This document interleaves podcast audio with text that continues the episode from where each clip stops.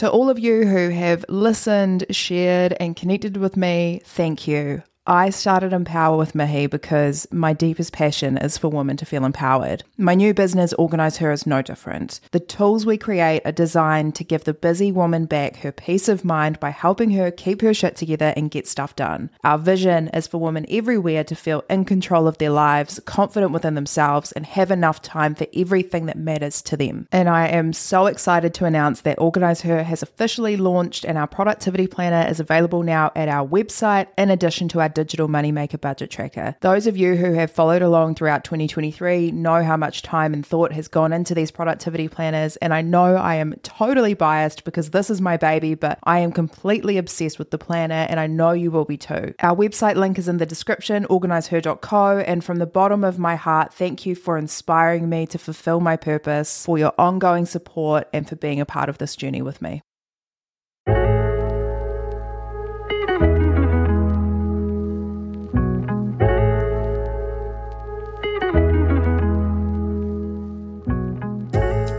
Kia ora and welcome to Empower, the podcast that has one sole purpose, which is to inspire you to live your best life as your best self. My name is Mihi Sorensen. I'm a lawyer, girl power advocate, grow an independent woman, of course. I'm obsessed with self love and personal development, so now I'm also the host of this podcast.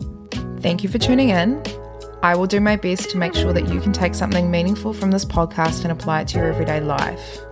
But for now, I am about to become your personal hype woman because it is my purpose to empower, and I hope to do the same for you. Kia ora te whānau. Welcome to today's episode. I want to talk about expectations and standards. It's a big one.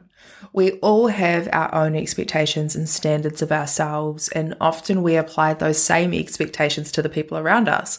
But is that fair? Probably not. Let's talk about it. Before I get into it though, just a quick reminder it is September now. And as you know, I released my free personal development plan last month. This month, we have a free weekly habit tracker. Goals are so much easier to smash through when you can break them down into manageable daily habits. So the habit tracker contains a space to write down your focus for the week along the top. Then you've got five habits that you want to incorporate into your week. You fill them out yourself with daily trackers so you can tick them off as you go and a reflection space to write in once you get to the end of the week. You can download it for free from my website and I'll put the link and info in the description for you. Now, back to today's episode. So, expectations. If you've been listening to me for a while, you've probably figured out by now that I have very high expectations of myself, the highest. Many of you will relate to this, and those high expectations started when I was a kid at school. I was a bright kid, I would get almost every academic excellence award, and in the rare few times that I didn't, it was the end of the world. Honestly, my poor parents, the way I'm, no, I'm not going to say that. They raised me, they knew. And if you know that feeling, you know what I'm talking about. As we get older and start paying more attention to our relationships and the people around us in your immediate circle or out in the world, we start applying our own expectations of others because that's all we know, right? So we see people doing certain things and we judge them for it. If it doesn't align with the expectations that we have for ourselves, we judge them. So, someone might quit their impressive, high paying job to start their own small business, and you might think, oh my God, I would never do that. That is so risky. Good luck to them, but not for me. Or maybe someone else is having a child or children, and because you don't see that in your life right now, you think they're making a huge mistake because that's how you would perceive it if it were happening to you. Likewise, in the reverse, I know that there are people who look at my situation and think, she must be a heartless bitch because all I do is talk about how at the moment I'm just not interested in having children. And I know for so many other people, culturally or otherwise, it would be unacceptable to be 26 with no intention of having kids anytime soon.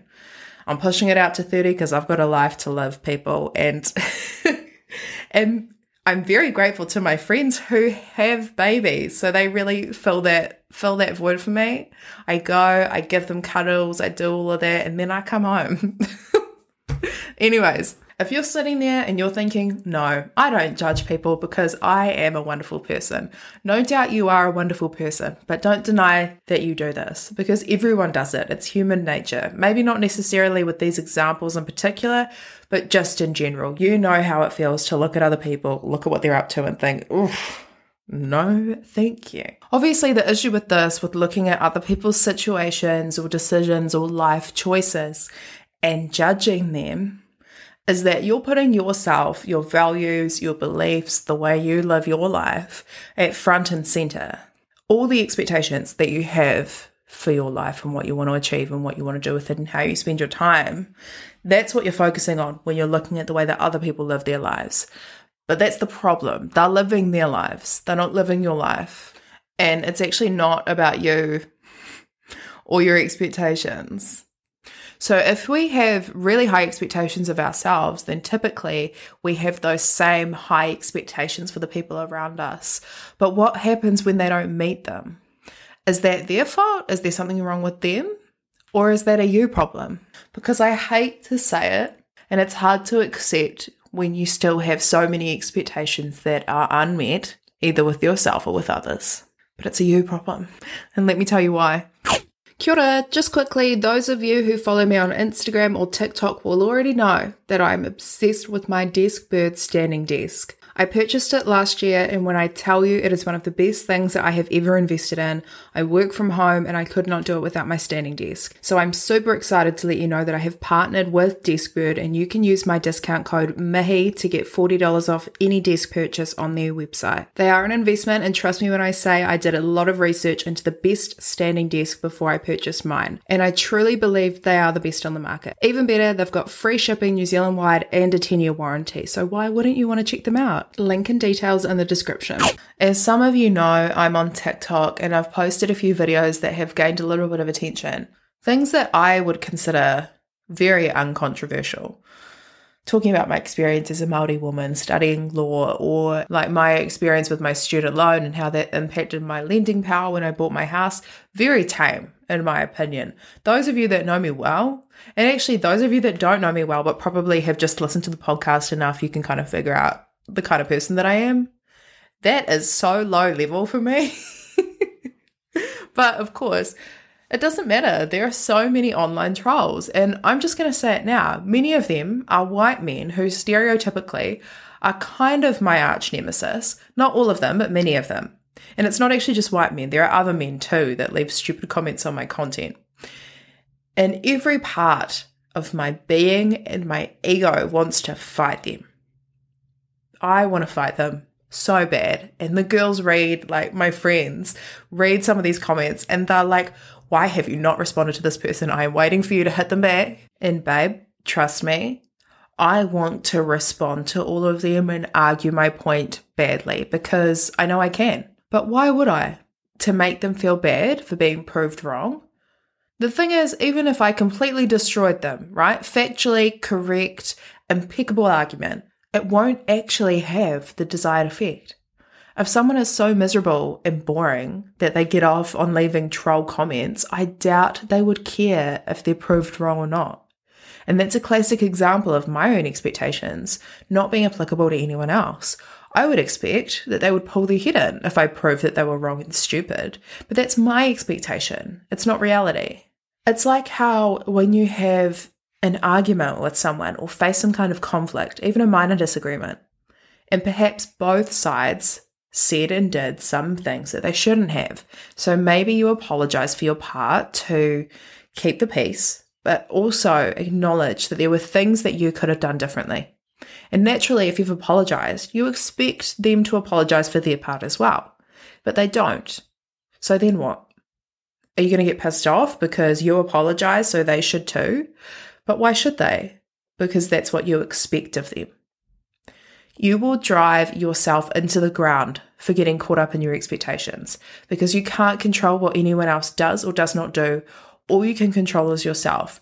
And yes, I know what you mean. If you apologize for your part, say you're like, I don't know, 40% to blame. Should they apologize? I guess so, if it aligns with what your expectations are, but maybe they don't feel that they should. What you shouldn't do is wait. Don't spend your life waiting for an apology that may never come because you expected someone else to do better.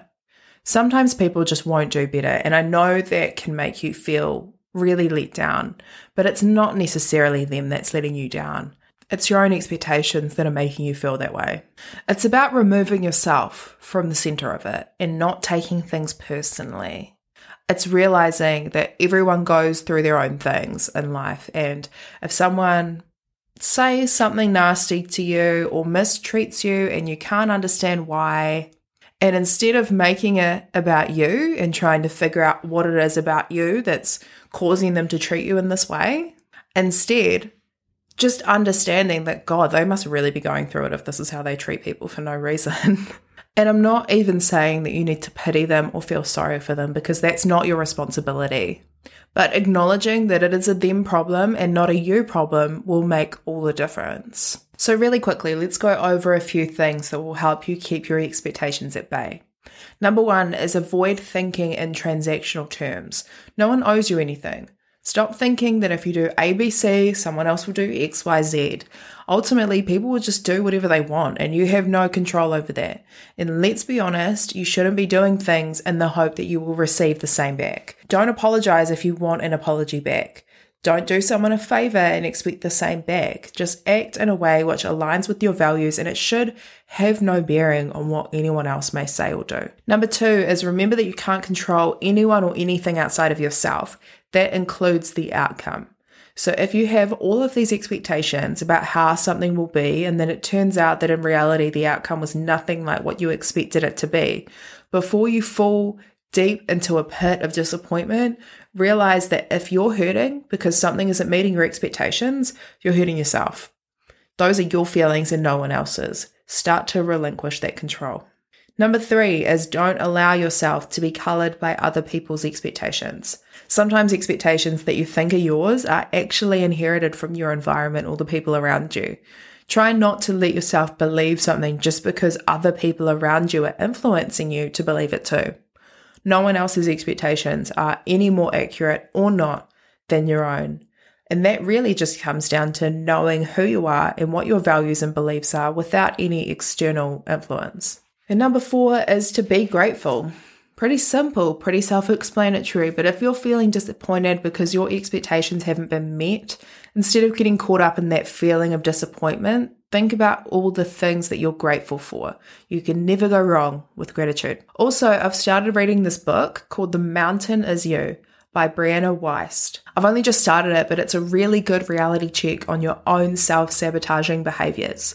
I really recommend you check it out because honestly, I thought, mm, nah, I don't really have any self sabotaging behaviors these days compared to what I used to be like. But I was wrong. Some of the things she brings up in this book are things that I do on the daily. So, yeah, make sure you check it out. It is a little bit deep, so you need to be in the zone and ready to listen, but it's a good one. And that's about all I've got for you today. It takes up a lot of your own emotional energy every time someone doesn't meet your standards and expectations. If that standard is too high, you will spend a lot of time disappointed in people. And I haven't even started unpacking the expectations that you have for yourself, too. Life is too short to waste it being disappointed all the time. Choose acceptance, release yourself and the people around you from your unattainable expectations. And on that note, I will love you and leave you. Thank you for listening. I appreciate that you've taken time out of your day to listen to me. So make sure you go and do something kind for yourself, and I will chat to you next week.